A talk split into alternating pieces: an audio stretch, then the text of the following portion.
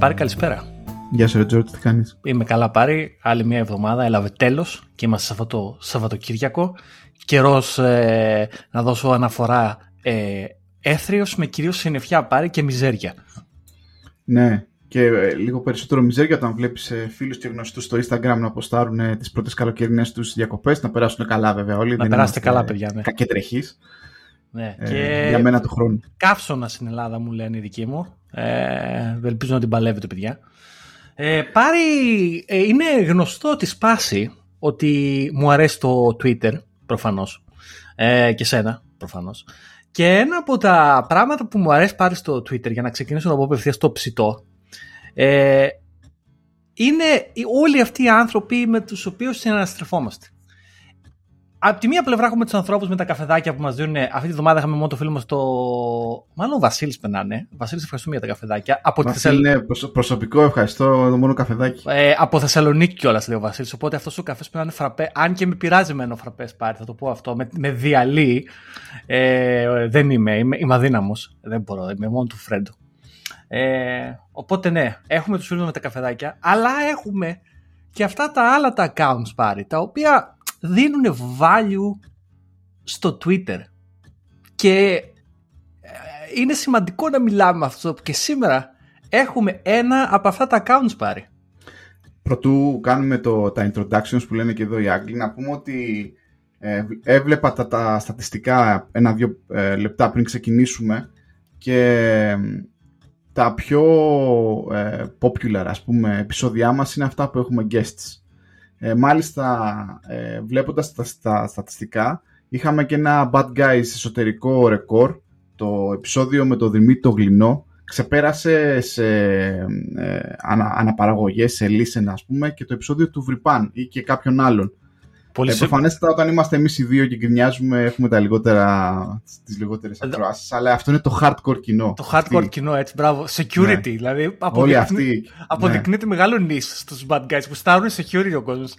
Λοιπόν, ναι, ναι, ναι, ναι. Γενικά οι guest έχουν στατιστικά σχεδόν 30 με 40% παραπάνω, βλέπουμε δηλαδή, downloads από ό,τι έχουμε όταν γκρινιάζω εγώ και ο Γιώργος. γιατί ρε παιδάκι μου. Σήμερα λοιπόν πιστεύω το επεισόδιο πάλι θα είναι εξίσου ενδιαφέρον γιατί προσθέτεις αυτό το plurality στο οποίο έχουμε. είχαμε τον Θαλή που είναι σεφ, είχαμε τον, ε, τον Γλινό ο οποίος ήταν με το security, είχαμε τον Βρυπάν ο οποίος είναι μεγάλη συγγνωμία, θα τον ξαναφέρουμε. Τον Βουτσկόγλου που είναι εκπαιδευτικός.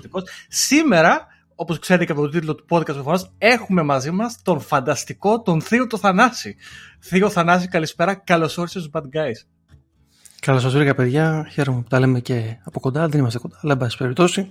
Ε, μας φέρνει η τεχνολογία κοντά. Θείο Θανάση, λοιπόν, έχεις μεγάλο κοινό στο Twitter και άξια, διότι ε, γίνεται αυτός ο πανικός τελευταία. Όλοι κάνουν threads. Εσύ έκανες threads πριν τα threads γίνουν μόδα και τα δικά σου τα threads μάλιστα είναι ξέρεις, εκτός ότι είναι informative, για να σου πω εγώ γιατί μ' αρέσει, εκτός ότι είναι informative τα δικά σου τα thread, είναι ρε παιδί μου well researched. Δηλαδή κάνεις αυτά τα thread ας πούμε με τις ταινίες. Και πας ρε άνθρωπε και βγάζεις φωτογραφίες φανταστικές στην Αθήνα του σήμερα και πραγματικά εντυπωσιάζομαι. Δηλαδή, είσαι το, για μένα το πιο ποιοτικό ελληνικό ε, Twitter account εκεί έξω και μεγάλος οπαδός. Θα, το, θα το πω αυτό. Είμαι μεγάλος οπαδός, εγώ Θείο Θανάση. Ε, δεν φαίνεται στους ακροατές, αλλά έχω κοκκινήσει λίγο τώρα. Είναι κοκκινήσει. Ναι. Πάντως, ε, και σε ευχαριστώ για τα καλά σου λόγια Γιώργο, το, το θέμα είναι ότι αυτό είναι λίγο και που με έκανε trigger αρχικά, ότι έβλεπα πολλά μισοτελειωμένα πράγματα, πρόχειρα ψαξίματα, κάποιος πετούσε μια φωτογραφία και έλεγε αυτός εκεί κτλ. Τελεία. Και μετά έλεγα, συγγνώμη, ποιος είναι ο άλλος δίπλα του, πού είναι αυτό το σημείο; Ναι. Γιατί βρέθηκαν αυτοί εκεί εκείνη τη στιγμή; Και ε, υπάρχει αυτή η ευκολία στο online, είτε είμαστε στο Twitter, είτε στο Facebook, υπάρχουν πολλές ομάδες θεματικές για σινεμά, για το ένα και το άλλο, και βλέπεις πληροφορία και πετιέται έτσι στην καλύτερη περίπτωση μια χρονολογία, μπορεί να είναι και λάθος, ή ξέρεις, διάφορα τέτοια πράγματα. Και πάντα εμένα μου, αυτό ήταν η αφετηρία μου. Έλεγα, ωραία, αυτό θέλει λίγο ψάξιμο. Αυτό είναι, δεν είναι το ναι. τέλος, είναι η αρχή, ας πούμε. Είναι... Πολύ έτσι research ε, approach. OCD, έτσι. Που, που ξέρεις, γράψανε κάτι λάθος, δεν είναι accurate. Ποιος είναι αυτός δίπλα; Νομίζω πιο ε, πολύ είναι στο research, ε. όχι τόσο στο ναι. OCD. Νομίζω πιο πολύ σαν, δηλαδή σαν διδακτορικό κάπως. Πλάκα κάνω. Ε, θα ήθελα να πω κάτι βέβαια, θέλω να το πω έτσι για να μου φύγει ότι για κάποιο λόγο εγώ σήμερα περίμενα να, να, να δω μια, τη φάτσα του Hugh Grant γιατί το... Ε, σχεδόν. Τώρα η ομοιότητα είναι... δεν το ναι, βλέπετε Όταν εσείς. ανακάλυψα λοιπόν το, το συγκεκριμένο account του Θείου Θανάση, όπως και πολλοί το έχουν ανακαλύψει με τα χρόνια, δεν θυμάμαι πότε, ε, και παρακολουθώ και εγώ όλα αυτά τα threads τα οποία λες ε, Γιώργο, ε, α, α, η εικόνα του Hugh Grant δεν ξέρω, μου είναι οικία ρε παιδί μου, είναι έτσι φιλική και τα λοιπά και πόσο μάλλον τώρα που ζω στην Αγγλία τα τελευταία χρόνια ε, ξέρεις, σου δημιουργεί ακόμα περισσότερες παραστάσεις. Ξέρεις, λες, θα δω το Θείο Θανάση κάποιο σε μια γωνία, ας πούμε, εκεί πέρα στο κέντρο. Ήθελα να το πω αυτό, έτσι, έτσι ένιωθα πάντα. Αν με δεις κάπου στο κέντρο, χαιρέτησε με ως Hugh όμως, όχι ως ε, Θείο Θανάση, γιατί θα υπάρξει ένα μικρό πρόβλημα ασυνεννοησίας. Κυκλοφορεί πάντως Ναι, το άμα- μάθημα, ενώ εκεί γύρω είναι. Δικός μας άνθρωπος ο Hugh. Εγώ βέβαια δεν να σου πω την αλήθεια, δεν το περίμενα έτσι. Εγώ περίμενα να δω φάτσα Θανάση Βέγκου. Γιατί εγώ ρε εσύ Θανάση, έτσι το, έτσι το έχω το Βέγγο στο μυαλό μου. Έκανες πάρα πολλά και προφανώς είσαι οπαδός του Θανάση του Βέγκου. Φανταστικός Έλληνας ε, ηθοποιός.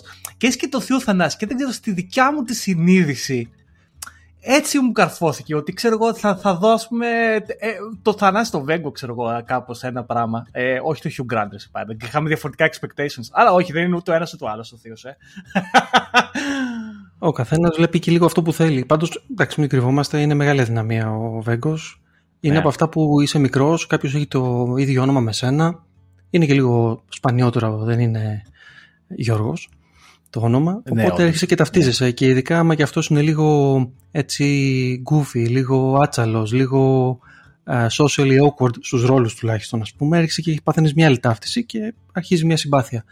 Αλλά μεγαλώνοντας και τα τελευταία χρόνια που έχω μπει σε αυτή τη διαδικασία και του ψαξίματος βλέπεις και ένα, μια ιδιοφυΐα κινηματογραφική ας πούμε και να κάνω έτσι λίγο μια παρένθεση Και- ότι οι ταινίες αυτής της εποχής ας πούμε του ράφλι 55-75 που λέμε ότι είναι ο παλιός ελληνικός κινηματογράφος ε, έχουν μια μεγάλη κατηγορία που είναι η θεατρικής λογικής ταινίας ασχέτως αν ήταν θεατρικά πριν γίνουν ταινία αλλά έχουν ένα στήσιμο που είναι λίγο στατικό, έχει βασίζεται λίγο σε αυτό στην παρεξήγηση κτλ. Και είναι η μειοψηφία οι ταινίες που χτίστηκαν εξ αρχής σε ένα κινηματογραφικό mentality, ας πούμε. Και οι ταινίες του Βέγκου που έκανε ο ίδιος, όχι που έπαιξε, έχει παίξει και σε ταινίες πολλών άλλων και διαφορετικών. Οι ταινίες οι Βέγκικες, ας πούμε, ε, έχουν μέσα τους αυτό το, το, το κινηματογραφικό DNA α, από την αρχή της, ε, του οπτικού gag, του, ε, του, του, αυτό ακόμα και το σπάσιμο του τέταρτου τύπου που θα γυρίσω να μιλήσω στην κάμερα κτλ. Αυτά είναι καθαρά κινηματογραφικός κώδικας και γι' αυτό σιγά σιγά το έχω αναγνωρίσει ως μεγάλο skill που είχε ο, ο Βέγκος στις ταινίες του.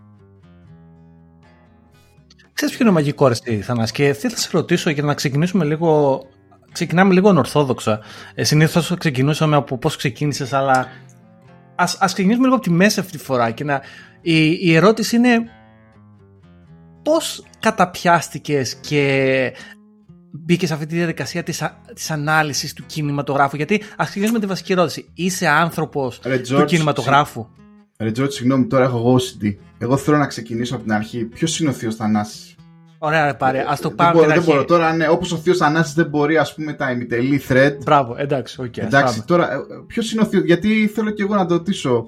Ποιος είναι ο Θείος Θανάσης; Δηλαδή, Πώς με τι ξεκίνησες; ασχολείται, ναι.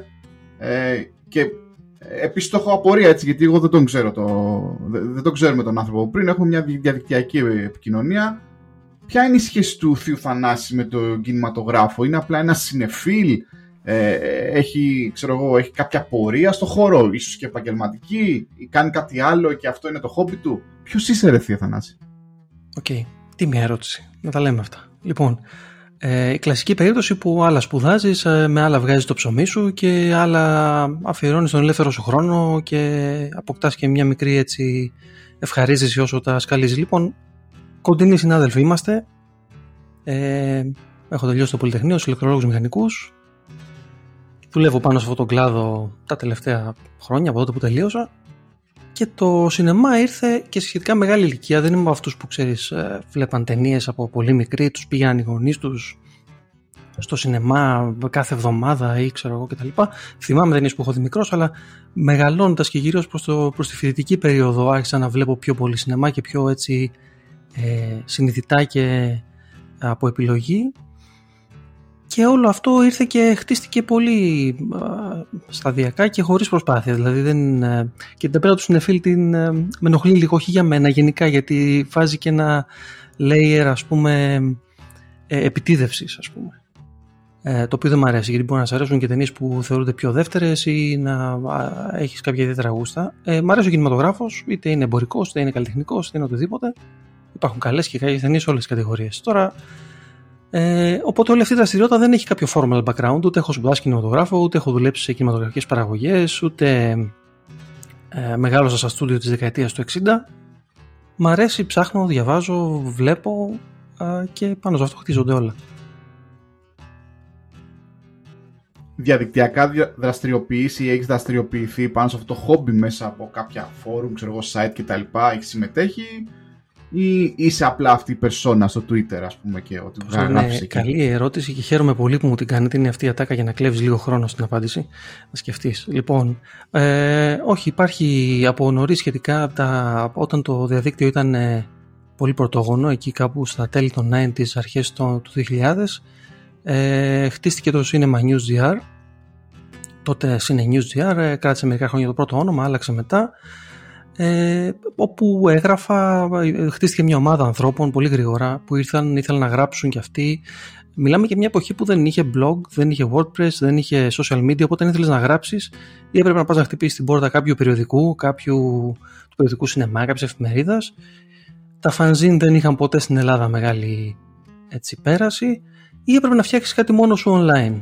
Ε, ε, εγώ το ξεκίνησα κάπως μεταξύ σοβαρού και αστείου ε, κάτι μεταξύ να δοκιμάσω να δω τι είναι αυτό το HTML που λένε όλοι και τι είναι αυτές οι σελίδες και πώς φτιάχνονται και λέω ωραία θα έχει θέμα το σινεμά και χτίστηκε αυτό. Είναι ακόμα online όπως μπορεί ίσως κάποιος να δει. Είναι 21 πια χρόνια online. Έχει μαζέψει content, έχει μαζέψει συνεργασίες.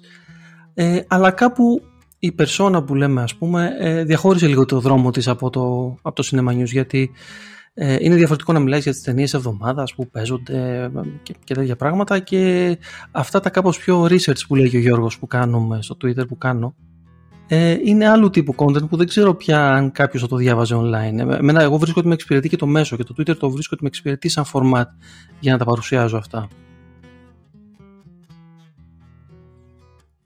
Φανταστικό. Μάλιστα, ωραία. Φαντα, φα, ε, εκπλήρωσα το, το OCD μου, οπότε George σου κάνω πάσα από πίσω από τη, από τη τέτοια τη μεσαία γραμμή, σε προωθώ με λόμπα και πάμε. Προφανώς ο Πάρης βλέπει το Euro αυτή την περίοδο, έτσι το καταλαβαίνουμε από, το, από, τις, από τις παρομοιώσεις. Όσο μου αφήνουν τα παιδιά. Ναι.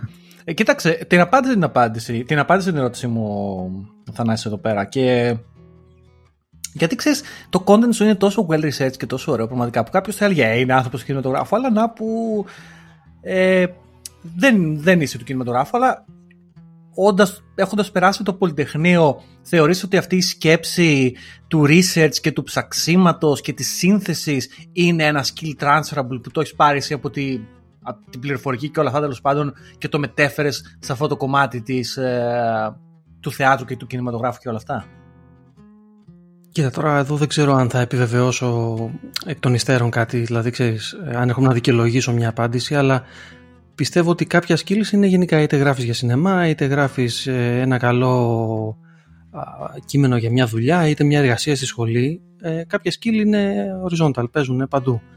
Ε, και όσο το εξασκείς τόσο πιο καλός γίνεσαι. Τώρα, ε, νομίζω ότι αν κάτι έχει να κάνει με το background μου το επαγγελματικό είναι ίσως αυτό το ενδιαφέρον του ψαξίματος της πηγής, της αρχικής πηγής, τη, του πώς ξεκίνησε κάτι, που, που, πώς ε, έφτασε να συμβεί και, και όλο αυτό. Αυτό νομίζω ότι έχει να κάνει με το κομμάτι αυτό. Αλλά από εκεί και πέρα τα υπόλοιπα νομίζω ότι έχουν ακόμη περισσότερο με το τρίψιμο και την τριβή δηλαδή της, του γραψίματος το τελευταίο διάστημα για να γίνεις καλύτερος παρά με τα εντελώς ε, επαγγελματικά. Και να πω και κάτι συγγνώμη Γιώργο για αυτό που είπες ότι... Ας πούμε ας πιάσουμε... Ε... Α, OK, okay, sorry, είμαι εγώ ακόμα. Ε, αυτό που θέλω να πω είναι ότι νομίζω ότι έχει, έχουμε παρα, παρεξηγήσει πόσο πολλή πληροφορία υπάρχει εκεί έξω. Έχουμε αρχίσει να αντιμετωπίσουμε λίγο το ίντερνετ σαν χυλό, όπου θάβονται τα πάντα κάτω από ξέρεις, τα, τις, τα τρόλ, τα, τις καλημέρες και όλα αυτά. Ε, αλλά όλα αυτά τα πράγματα που έχω βρει στη μεγάλη τους πλειοψηφία είναι online. Δηλαδή είναι πηγές που υπάρχουν Ε, είναι πράγματα που έχουν γραφτεί, PDF που είναι κρεμασμένα κάπου, υπάρχουν. Λίγα πράγματα έχω βρει από, από βιβλία, έντυπο βιβλίο που το πήρα και το διάβασα. Ε, οπότε αυτό σε κάποιους φαίνεται εξωπραγματικό ίσως με την έννοια ότι που τα ξέρεις τώρα αυτά τι έγινε το 1965 ας πούμε στη τάδε σκηνή και στα λοιπά αλλά όρεξη να έχει να ψάξεις να το βρεις, θα το βρεις στο τέλος. Και μου αρέσει αυτό που το λες, γιατί ένα από τα ωραία, ένα από τα ωραία πράγματα που κάνεις και μου αρέσει πάρα πολύ είναι φαίνεται σαν να έχεις ένα, δεν θέλω να πω σχέση γιατί είναι πολύ πλοκό αλλά έχεις ένα ωραίο ραπόρτ με τη Φίνος Film για παράδειγμα, όπου στο δικό μου, στη δικιά μου συνείδηση, ας πούμε, για παράδειγμα, και ειδικά για εκείνο τον κινηματογράφο που συζητάμε εκεί το 50-75, ξέρω εγώ, εκείνο το πράγμα, ε, η Φίνος Film ήταν ε, πολύ σημαντικό κομμάτι αυτής της εποχής. Και φαίνεται ότι κάπως σε συμπαθούν και οι άνθρωποι από τη Φίνος Film, δηλαδή κάπως πετάνε και μια πάσα μέσα μέσα. Οπότε υπάρχει μια σχέση εκεί πέρα, μιλάς με αυτούς τους ανθρώπους, σε βοηθάνε για σε αυτά τα πολύ όμορφα threads. Η, η σχέση υπάρχει και χτίστηκε ενώ δεν υπήρχε πριν, δεν τους ήξερα καν τους ανθρώπους και κάπως μέσα από τα interaction και, τα, και τη δουλειά που δείχνω, ε, χτίστηκε πολύ σταδιακά ένα ενδιαφέρον και μια επικοινωνία.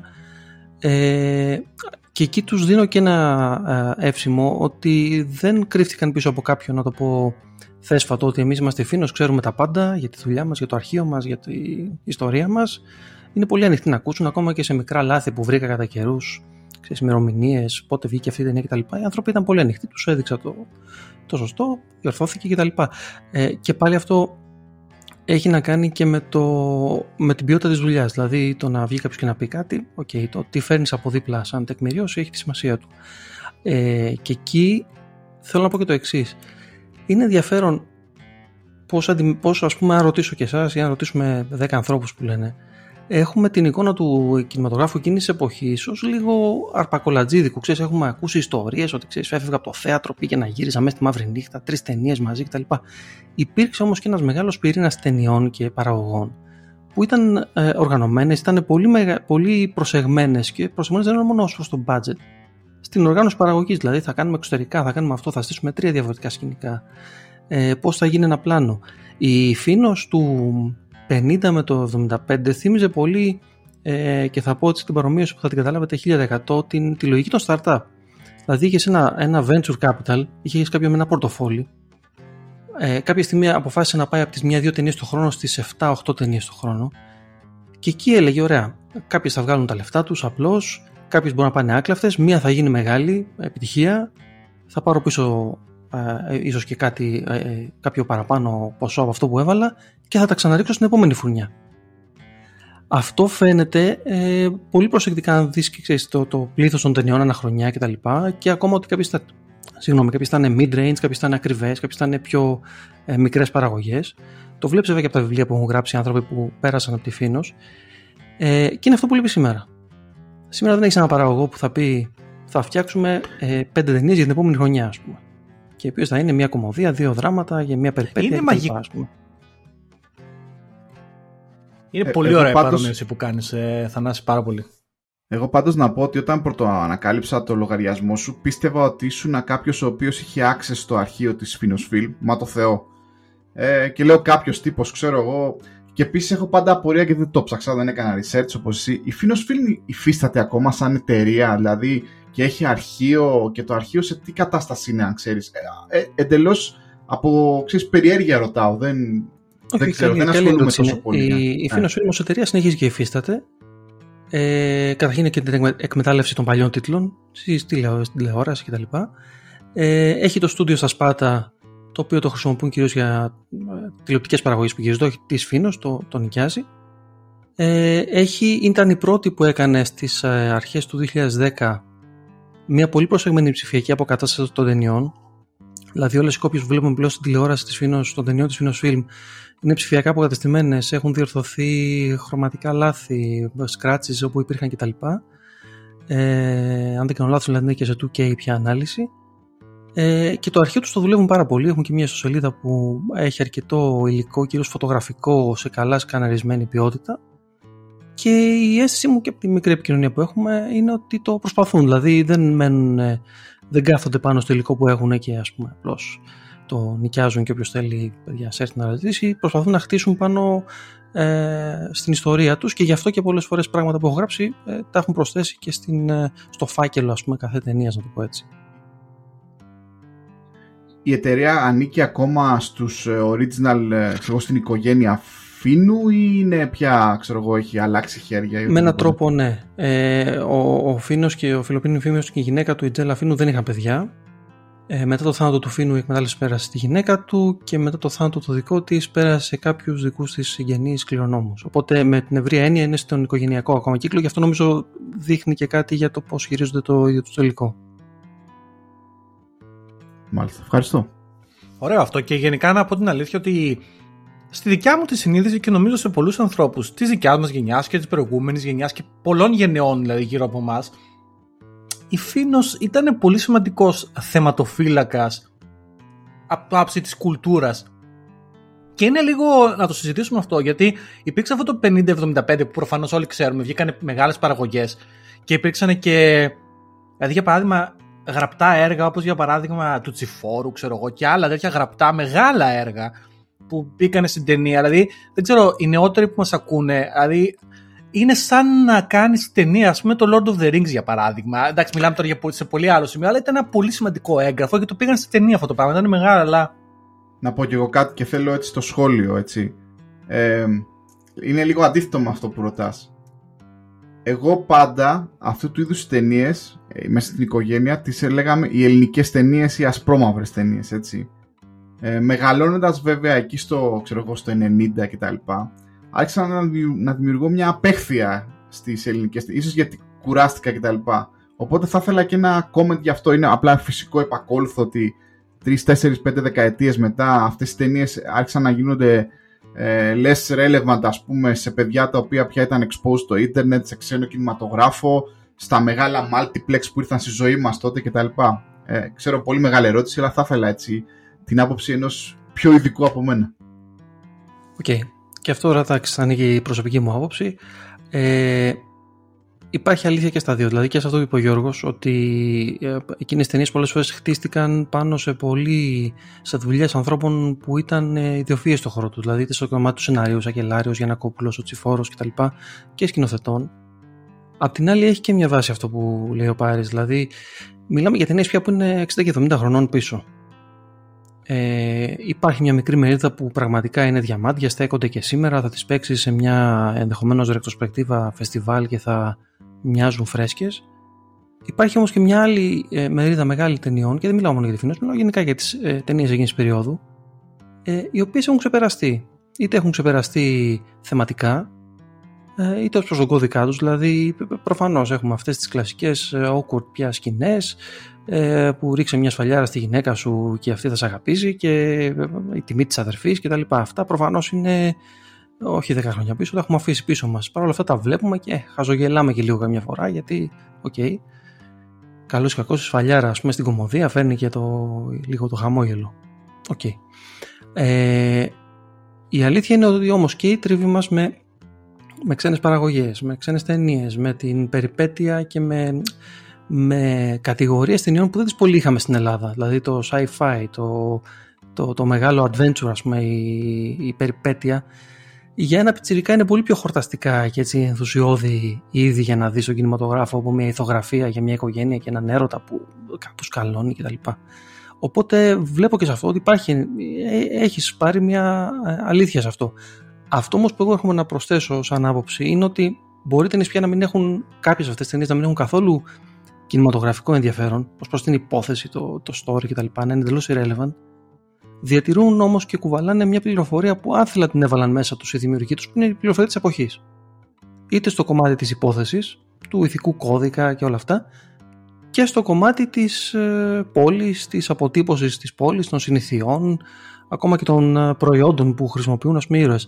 Υπό αυτή την έννοια για μένα είναι ακόμα relevant, γιατί δίνουν μια πληροφορία που είναι, κρυμέ, που είναι κρυμμένη και μια πληροφορία που ήταν κρυμμένη για πολλά χρόνια και πολλά πράγματα έχουν φανεί τώρα που έχουμε ψηφιακές αποκαταστάσεις των ταινιών και βλέπουμε ακόμα και ετικέτες προϊόντων πεντακάθαρα.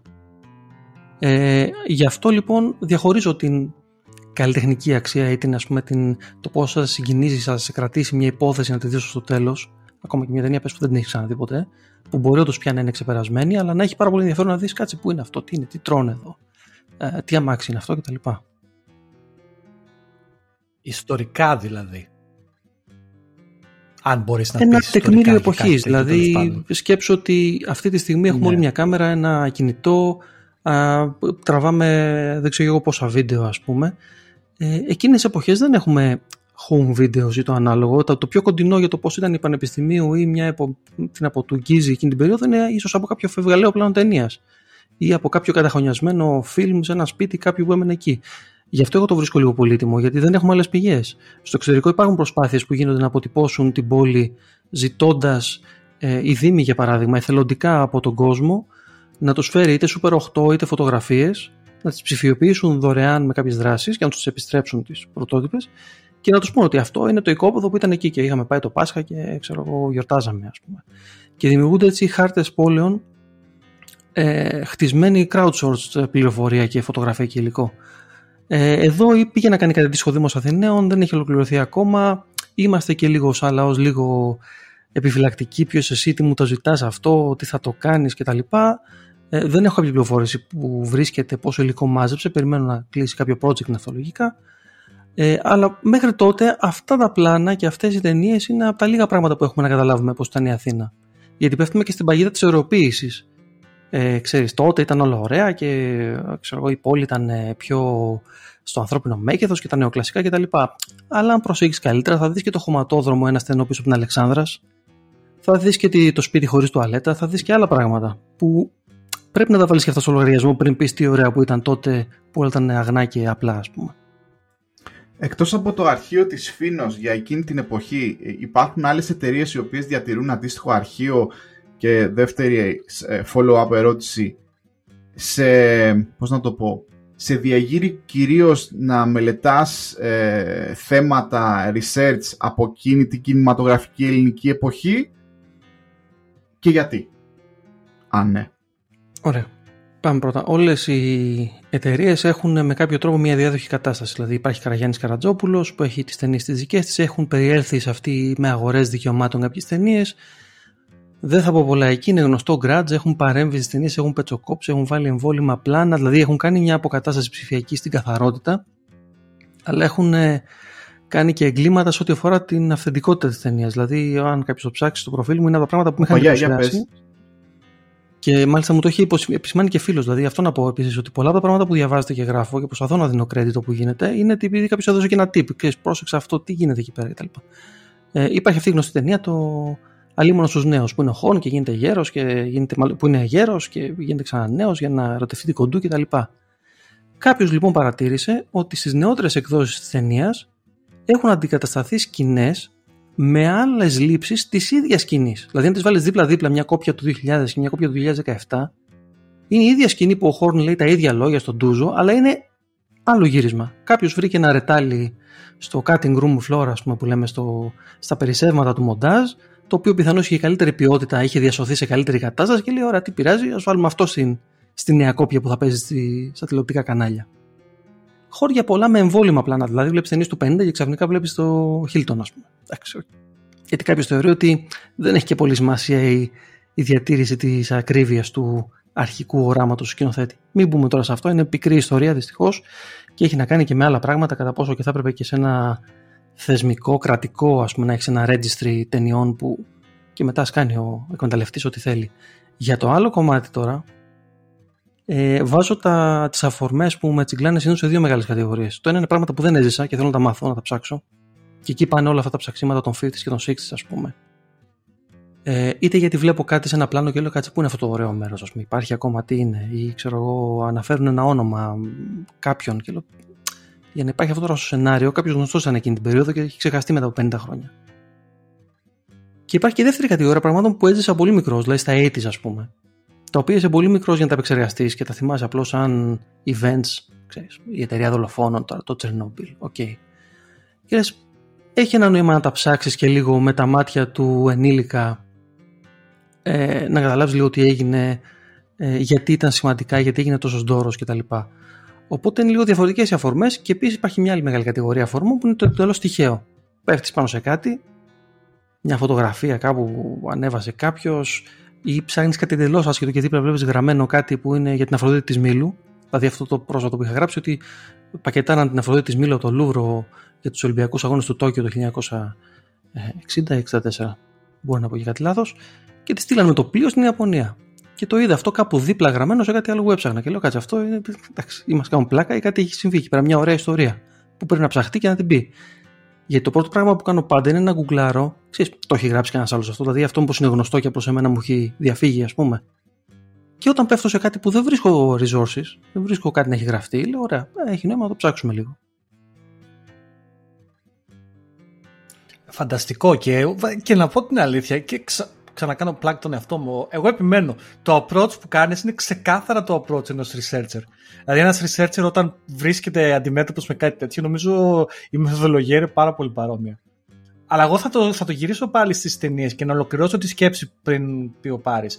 Ενώ έχουμε το 55-75 και τα συζητήσαμε και έχει αυτήν την αξία μου αρέσει που μίλησες για τα 80s και θα το πάω και στα 90s. Υπάρχει αυτή η 20 ετία, θα πω από τα 80s μέχρι τα τέλη των 90s, εκεί πέρα μια 20 ετία, που οι ταινίες και η ποιότητα των ταινιών άλλαξε άρδιν. Δηλαδή, τι, υπήρχε απευθείας στη βιντεοκασέτα, που νομίζω προφανώς το budget είναι ένα πρόβλημα εκεί πέρα, ε, αλλά και στη ποιότητα των ταινιών. Δηλαδή, δυσκολεύομαι να σκεφτώ δεκαετίες εκείνης της 20 ετίας, οποίες θα πω ότι αν γινόταν π.χ. αυτό που λες, αυτός το, ένα bank από ταινίες που είναι culturally relevant για την Ελλάδα, θα υπήρχε άραγε καμία από αυτές τις δύο δεκαετίες. Και τι έγινε σε αυτές τις δύο δεκαετίες και εξαφανίστηκαν, ας πούμε, οι, οι super ποιοτικές ταινίες. Δηλαδή, Συγγνώμη, Τζόρτζ, αλλά το ρόδα τσάτα και κοπάνα να πούμε είναι culturally relevant για μένα, δεν ξέρω. Λοιπόν, πάμε να πούμε αλήθειες, μόνο αλήθειες θα πούμε. Ε, καταρχήν, πολλές από τις ταινίες, και αυτό είναι επίσης κάτι που έμαθα ψάχνοντας, δηλαδή, και εγώ νόμιζα κάτι σαν αυτό που λέει ο Γιώργος. Πρόσφατα όμως ανακάλυψα ότι πολλές από τις ταινίες που τις έχουμε συνδέσει στο μυαλό μας με βιντεοκασέτα κυκλοφόρησαν κανονικά στους κινηματογράφους πρώτα. Οι ταινίες, ας πούμε, της πρώτης περίοδου 80, 87, 88, με αυτές με μουστάκα, με ψάλτη κτλ. Έβγαιναν στους κινηματογράφους κανονικά και έκαναν και πολλά εισιτήρια. Γιατί ήταν και λαϊκές ταινίες. Δηλαδή, όπως μετά έκαναν και σου στη βιντεοτενία, έκαναν σου και στο κινηματογράφο. Υπήρξε όντως και η μεγάλη φουρνιά της Αρπακόλα βιντεοκασέτας και που εκεί το κόσμος είναι χαμηλό και παίρνω μια βιντεοκάμερα και σε τρεις μέρες έχω γυρίσει μια ταινία. Αλλά σίγουρα αυτό έχει ξεκινήσει και λίγο νωρίτερα. Δηλαδή, κάποια στιγμή, και όχι μόνο στην Ελλάδα, αλλά παγκοσμίως ε, πλην Αμερικής, εκεί στα μέσα του 70 έχουμε αυτό το pivot από το κινηματογράφο του παραγωγού, όπου ο παραγωγός αποφασίζει φέτος θα γυρίσω αυτές τι πέντε ταινίες. Στο κινηματογράφο του σκηνοθέτη. Όπω ο σκηνοθέτης λέει: Έχω αυτό το σενάριο να κάνω, γυρίζω πέντε παραγωγούς, ποιον θα πείσω για να το κάνω ταινία. Υπήρχε αυτό και πιο πριν, αλλά ήταν η μειοψηφία των περιπτώσεων. Είχε, ας πούμε, τον Κακογιάννη, είχε τον Κούνθουρο, κάναν τις ταινίες τους. Κάποιες γίνανε και μέσα στα στούντιο, κάποιες γίνανε στη Φίνο κτλ.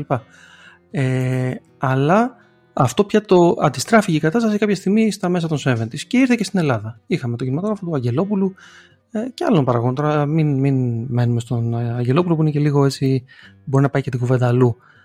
Τώρα, ποιες ταινίες από αυτή την 20 ετία μπορούμε να κάνουμε reference, νομίζω ότι ξέρεις, πρώτα είναι η Λούφα και παραλλαγή και μετά όλοι οι υπόλοιποι, ας πούμε.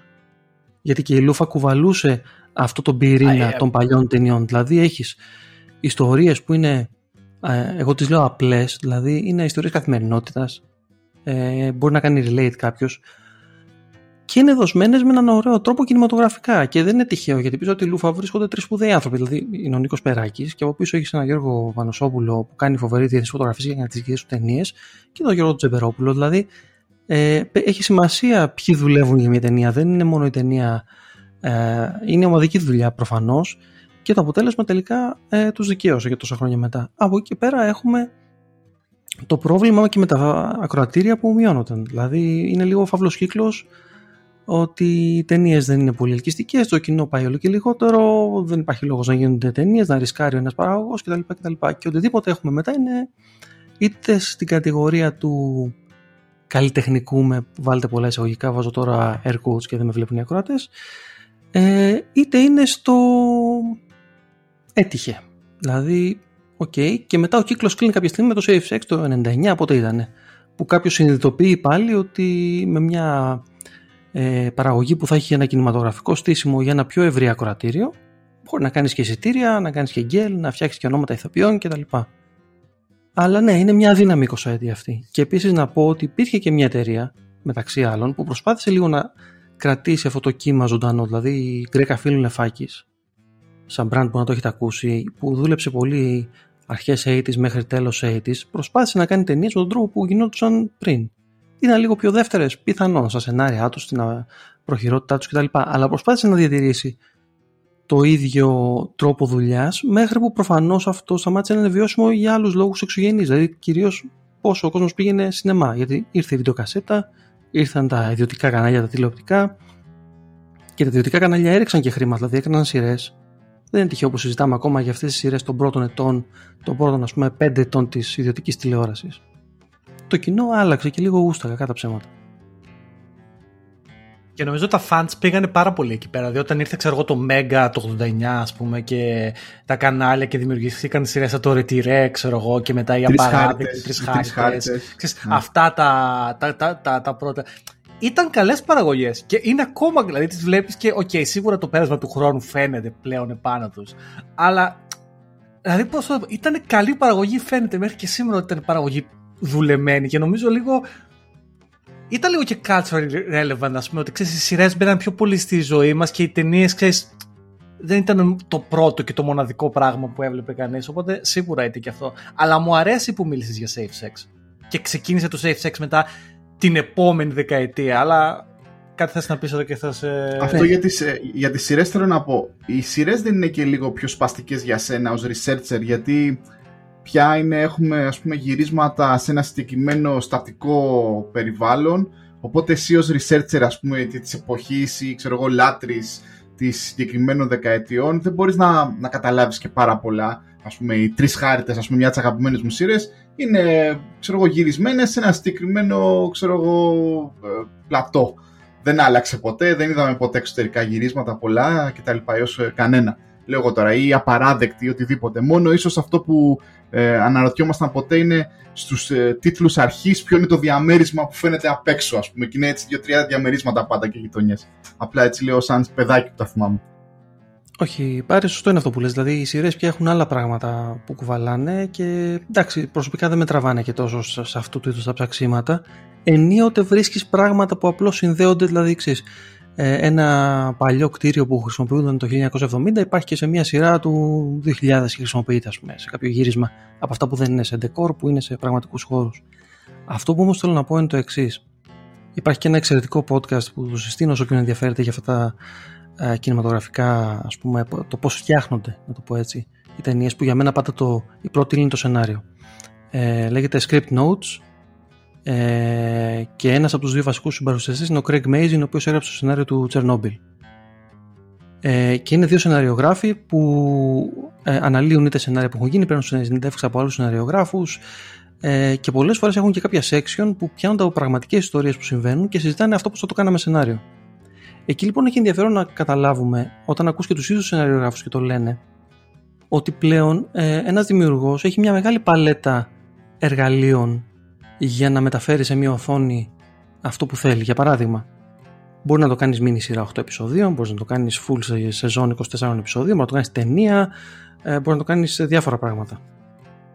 Το 1970 ή και πιο πίσω, αν είχες να κάνεις ένα visual storytelling, έπρεπε να κάνεις κινηματογραφική ταινία. Να πας πάνω κάτω σε μια μισή ώρα, είτε είχες εσύ να πεις κάτι πιο φλίαρο, είτε είχες να πεις κάτι πιο σύντομο και θα τσίτα, ας πούμε. Ε, και έχει, εγώ ας πούμε προσπαθώ να μην βλέπω έτσι με μια, αυτό το στερεότυπο ο κινηματογράφος, τι θα γίνει, πεθαίνει, ε, πότε θα σταματήσουμε να πηγαίνουμε στις αίθουσες κτλ. Εμένα με ενδιαφέρει να συνεχίσουν να βγαίνουν ωραίες ιστορίες οι οποίες απεικονίζονται με αυτόν τον τρόπο.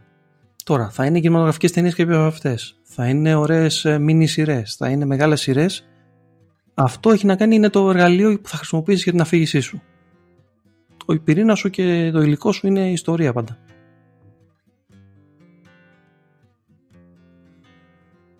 Τα είπε ο Θείος εδώ και τα, τα έβγαλε. Μπράβο ρε, βγάλε τα από μέσα.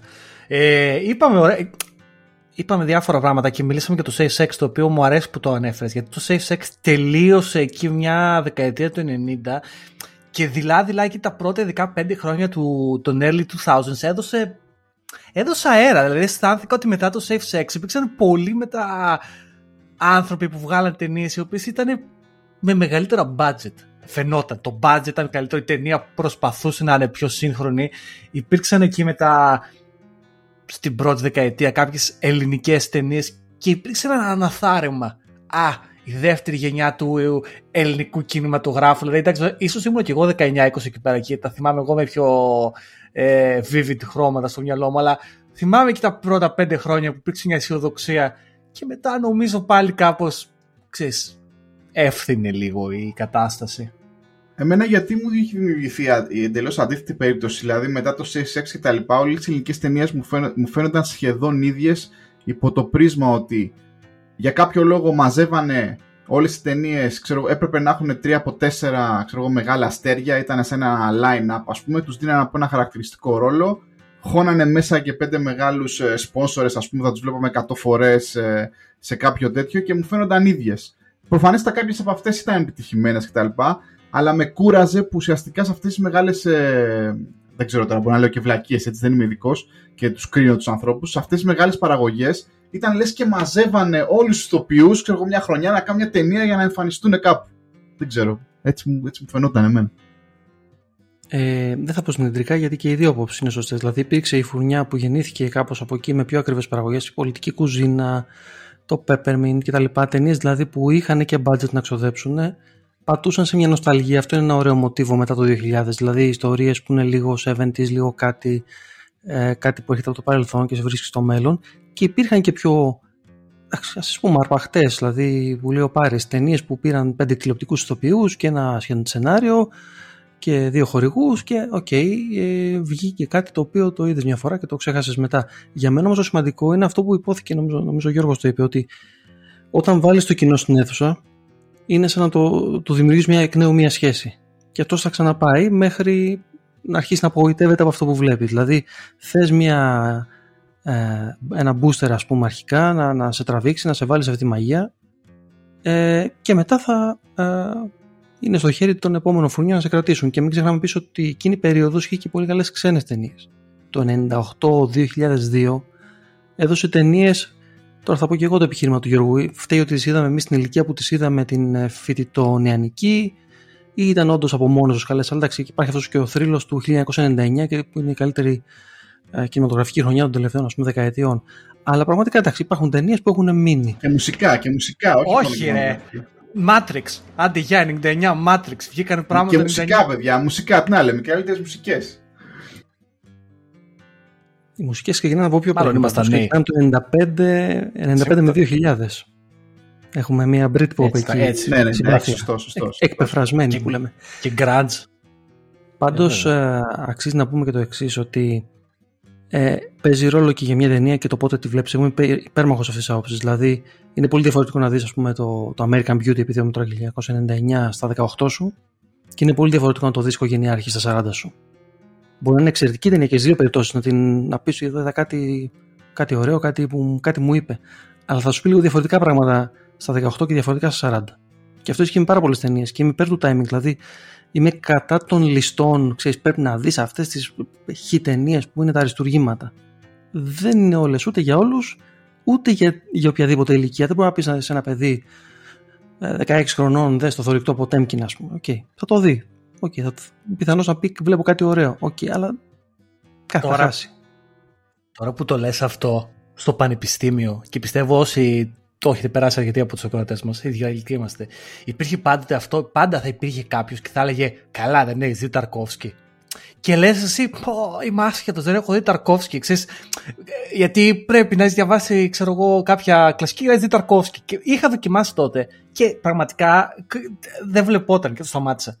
Πριν κάνα δύο χρόνια, τώρα στα... στην πιο όρημη φάση της ζωής μου, έβαλα εκεί μια ταινία Ταρκόφσκι και εντυπωσιάστηκα. Τελείωσε η ταινία και ήμουν σε πολύ κατάσταση περίσκεψη. Φαντασ... Δηλαδή, ε, εντυπωσιάστηκα ε, με, με, το πόσο διαφορετικό ήταν από όλα τα άλλα και νομίζω είναι ότι αυτό που λες το timing και όχι τόσο το timing σε άποψη αριθμού ηλικίας, όσο αυτό που έχεις ανάγκη τη στιγμή που έχεις ανάγκη να το δεις, ξέρω εγώ, ρε παιδί μου, είναι πάρα πολύ σημαντικό για μια ταινία. Και επίσης είναι και για μένα και είναι πολύ κακό ψυχαναγκασμός. Πρέπει να δεις αυτή την ταινία. Ξέρεις, οτιδήποτε έχει να πρέπει μπροστά του αρχίζει και σε βάζει σε μια. ας πούμε, αν ταινία την παρουσιάζουν σαν αριστούργημα και σένα ε, απλά σου αρέσει και δεν ενθουσιαστείς, είσαι για λίγο μετά πρέπει να απολογηθείς γι' αυτό. Ε, εγώ υπάρχουν ακόμα ταινίες που δεν τις έχω δει. Τις έχω στο ράφι, θα τις δω κάποια στιγμή, ας πούμε, αυτές που θεωρούνται κλασικές. Και μια από τις ιστορίες που λέω συχνά είναι ότι ε, ας πούμε την Καζαμπλάνκα την είδα εντελώς τυχαία, κάνοντας ζάπινγκ μια νύχτα στην ΕΡΤ 2, ξέρω εγώ, και κόλλησα. Γιατί ήταν το timing να τη δω, ας πούμε. Δεν το λέω μεταφυσικά. Καταλαβαίνετε, είναι. Ε, είδα τρία λεπτά και λέω: Εδώ μένουμε, ας πούμε. Δεν πάνε να είναι δύο τη νύχτα, θα το δούμε μέχρι το τέλος. Ε, γιατί κάτι μου είπε εκείνη τη στιγμή αυτή η ταινία. Αυτό το πρώτο πεντάλεπτο, ας πούμε. Θεία Θανάση και Γιώργο, τώρα έχουμε κάνει μέχρι τώρα, έχουμε μεταπηδήσει βέβαια, δεν έχουμε αφήσει να κοιτωθεί ο Θανάσης να μας πει καμιά ωραία ιστορία, ξέρεις, πες μας κάτι καλό για το podcast να το πουλήσουμε. Λοιπόν, έχουμε κάνει ένα pivot ας πούμε στις εποχές έτσι γρήγορα του υλικού κινηματογράφου και νομίζω ξεχάσαμε και το τελευταίο μπαμ. Θέλεις να μας πεις λίγο τι έγινε στην ελληνικό κινηματογράφο από την εποχή του κοινόδοντα και μετά ή τι σημαίνει ο κοινόδοντας και ο αντίστοιχος σκηνοθέτης για το ελληνικό κινηματογράφο; Είχαμε κάτι ή όχι; Σίγουρα είχαμε κάτι. Okay, υπήρξε αυτό, πήρε και όνομα το Greek Weird Wave ας πούμε, πήγε στα φεστιβάλ, ε, υπήρξαν άνθρωποι που έκαναν την πρώτη τους ταινία, εκφράσαν κάτι. Ε, εγώ, χωρίς να θέλω να φανώ αποδοτικό, και σε αυτή την περίοδο και σε αυτή την κατηγορία ταινιών, αν τις βάλουμε όλες σε, μια, σε ένα πακέτο, υπάρχουν ταινίες που είναι καλές και υπάρχουν ταινίες που τις προσπερνάω, δηλαδή πραγματικά δεν τις θυμάμαι, παρότι μπορώ να τις είδα. Το βασικό για μένα είναι ότι ε, ο κοινόδοντος ως αφετηρία και οι ταινίες που ακολούθησαν έδωσαν λίγο στις αγορές του εξωτερικού ένα μικρό καμπανάκι ε, δείτε τι μπορούμε να κάνουμε. Ίσως όχι τόσο σεναριακά, γιατί έχουν τις ιδιαιτερότητες που έχουν κτλ. Αν και εκεί υπάρχει το επιχείρημα ότι αυτές οι ταινίες είχαν σενάρια που ήταν και λίγο universal με τον τρόπο που δόθηκαν. Θα μπορούσαν να διαδραματίζονται και στην Αθήνα και στο Λονδίνο και στην Κοπενχάγη και παντού. Από την άλλη, νομίζω ότι απλώς σύστησε μια, ένα, μια φρέσκια ματιά η οποία δεν απαραίτητο να μείνει σε αυτό, μπορεί να πάει και παραπέρα ε, αν κάποιος θα ήθελε και όπως βλέπουμε και ο Λάνθιμος εξελίχθηκε πάρα πολύ στις ιστορίες που λέει και έκανε και το πέρασμά του και στις μεγάλες παραγωγές δεν, λέω, δεν τον ξέρω τον άνθρωπο, ούτε έχω γνωρίσει ποτέ. Δεν λέω ότι αυτός είναι ο σκοπός του, δηλαδή ότι έκανε το γινόδοντα για να κάνει καριέρα με big budget movies και με Hollywood stars. Αλλά εγώ το αναγνωρίζω ότι δουλεύει με αυτά που μπορεί να έχει πρόσβαση. Του δόθηκε πρόσβαση σε μεγάλες ιστορίες, σε καλούς ε, ηθοποιούς τους εκμεταλλεύτηκε. Και αυτό για μένα είναι λίγο το, το δίδαγμα αυτής της περίοδου, ότι κάποιοι άνθρωποι έδειξαν τι μπορούν να κάνουν και πάνε παραπέρα. Προσωπικά είναι λίγες οι ταινίες αυτή τη περίοδου που μου αρέσουν, που μπορώ να πω ε, ότι ξέρεις, wow, ήταν μια ταινία που με, κάτι μου έδωσε. Αλλά μπορεί να είναι και το timing που λέγαμε νωρίτερα. Ε, και σίγουρα, κακά τα ψέματα, έδωσε και μεταξύ δεν έχω δει. Push. Είναι, ε, θέλω να πω, sorry, διάκοψα. Είναι ότι για μένα ο κοινόδα είναι αυτή η ταινία που λένε όλοι τον κοινόδα και εγώ δεν τον έχω δει. Και είναι σαν, νιώθω τύψεις. Ε, συγγνώμη, ξέρω, καταλαβαίνω, είμαι και Έλληνας κιόλας και δεν έχω δει τον κοινόδα. Ξέρεις και μου το λένε και φίλοι, όχι Έλληνες, ξέρεις, Βρετανία, ας πούμε, ή από άλλες εθνικές. Καλά, δεν είσαι Έλληνας και δεν είσαι τον κοινόδα. Και παιδιά, συγγνώμη, πραγματικά δεν έχω δει τον κοινόδα. τι να κάνω. Αλλά ναι, εντάξει, κάποια στιγμή θα το δω κι εγώ. Νομίζω ε, ότι το μεγάλο κέντρο του 80. Ναι, Συγγνώμη για να το κλείσουμε λίγο αυτό. Είναι ότι ακριβώς μπορούσε να το δει και ένας άνθρωπος από το Λονδίνο και να τον καταλάβει. Ενώ αν του δείξεις, για παράδειγμα, την πολιτική κουζίνα, που είναι μια καλή ταινία για μένα, δύσκολα θα κάνει relate. Και αυτό για μένα είναι και μεγάλη πρόκληση για το ελληνικό κινηματογράφο από εδώ και πέρα. Να μπορεί να βρεθούν οι ιστορίες εκείνες που μπορούν να μιλήσουν λίγο προς τα έξω. Γιατί όπως και εμείς βλέπουμε ταινίες Ισπανικές, βλέπουμε ταινίες Γαλλικές. Εντάξει, η Γαλλία έχει τεράστιο κινηματογράφο, ας τη βάλουμε στην άκρη. Αλλά βλέπουμε Σουηδικά θρύλε, βλέπουμε διάφορα. Ε, γιατί και πώς αυτές οι κινηματογραφίες καταφέρνουν και κάνουν ένα πέρασμα σε άλλες χώρες και δίνουν ιστορίες που είναι σε έναν βαθμό relatable, ας πούμε. Πρέπει να βρούμε και εμείς τον τρόπο να το κάνουμε. Δεν υπάρχει γραμμένος πουθενά, θα τον βρεις ψάχνοντας μόνο. Να ρωτήσω τότε κάτι εγώ ως άσχετος γι' αυτό. Μήπως φταίει και θα μου πεις αν έχω λάθος, έτσι μήπως, ωραία, ε, έχεις πει ότι είναι το σενάριο, η ιστορία που θα πεις λοιπόν, αν είναι universally acceptable, αλλά μήπως στέει λίγο αυτό που εγώ ως θεατής, έτσι απλώς και άσχετος ε, καταλαβαίνει, καταλαβαίνει ως παραγωγή. Μήπως οι ελληνικές παραγωγές βγάζουν ρε φίλε μια φτύνια, δεν ξέρω πώς να το περιγράψω, δεν θέλω να ακουστώ έτσι ε, υποτιμητικός ας πούμε κτλ δεν βγάζουν την ίδια ποιότητα, αυτό τη, πώς να το πω έτσι, τη, την ίδια ομοιογένεια μπορεί να δεις και σε μια μέτρια ξένη ταινία. Δεν ξέρω. λέω, λέω κάτι είναι σχετικό ή είμαι τελείως άσχετος; Ε, δεν θα διαφωνήσω καθόλου. Υπάρχουν εξαιρέσεις και υπάρχει μια μεγάλη πλειοψηφία παραγωγών. Ε, ίσως όχι τόσο κινηματογραφικών, γιατί έτσι και δεν έχουμε πολλές πλέον, που βγάζουν μια προχειρότητα. OK, okay, ας χρησιμοποιήσουμε αυτή τη λέξη. Ε, δεν έχω εντοπίσει ακόμα αν αυτό είναι από έλλειψη budget ή ξέρω εγώ. Ε, δεν νομίζω ότι είναι από έλλειψη skill των τεχνικών ή των ανθρώπων. αυτό όμως που πολλές φορές δημιουργεί και σε ένα, ε, σε ένα λογικό σφάλμα. Βλέπεις μετά μια ελληνική ταινία ή μια ελληνική σειρά που είναι αξιοπρεπός, αξιοπρεπής παραγωγή της και λες αριστούργημα. Ενώ μπορεί να είναι και μέτριο το σενάριο, αλλά ακριβώς επειδή σε έχει βάλει μες στον κόσμο της, αυτό είναι επίσης ένα πολύ σημαντικό κομμάτι. Και δεν είναι μόνο μια ωραία ιστορία, είναι και να, να καταφέρει να σε τραβήξει μέσα.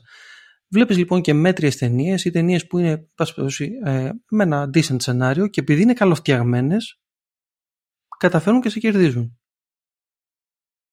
Και αυτό ήθελα ναι, να σου πω. Το... Δεν έχεις λάθος αυτό. Το βιώνω σαν τηλεθεατής τα τελευταία χρόνια εδώ στην Αγγλία. Θέλω να πω, δεν ξέρω, εντάξει, προφανέστατα αυτοί που είναι στην Ελλάδα δεν θα το έχουν νιώσει η, η αγγλική τηλεόραση και οι αγγλικές παραγωγές δεν είναι μικρή, είναι μεγάλη. Παρ' όλα αυτά, στον ε, μέσο average Έλληνα ας πούμε, τελεθεατή που έχει μεγαλώσει με τις αμερικάνικες ταινίες, για κάποιο λόγο, όταν βλέπουμε κάτι και μιλάνε αγγλικά, θεωρούμε ότι είναι μια αμερικάνικη ταινία. Έτσι, και έχουμε τις αντίστοιχες παραστάσεις και expectations.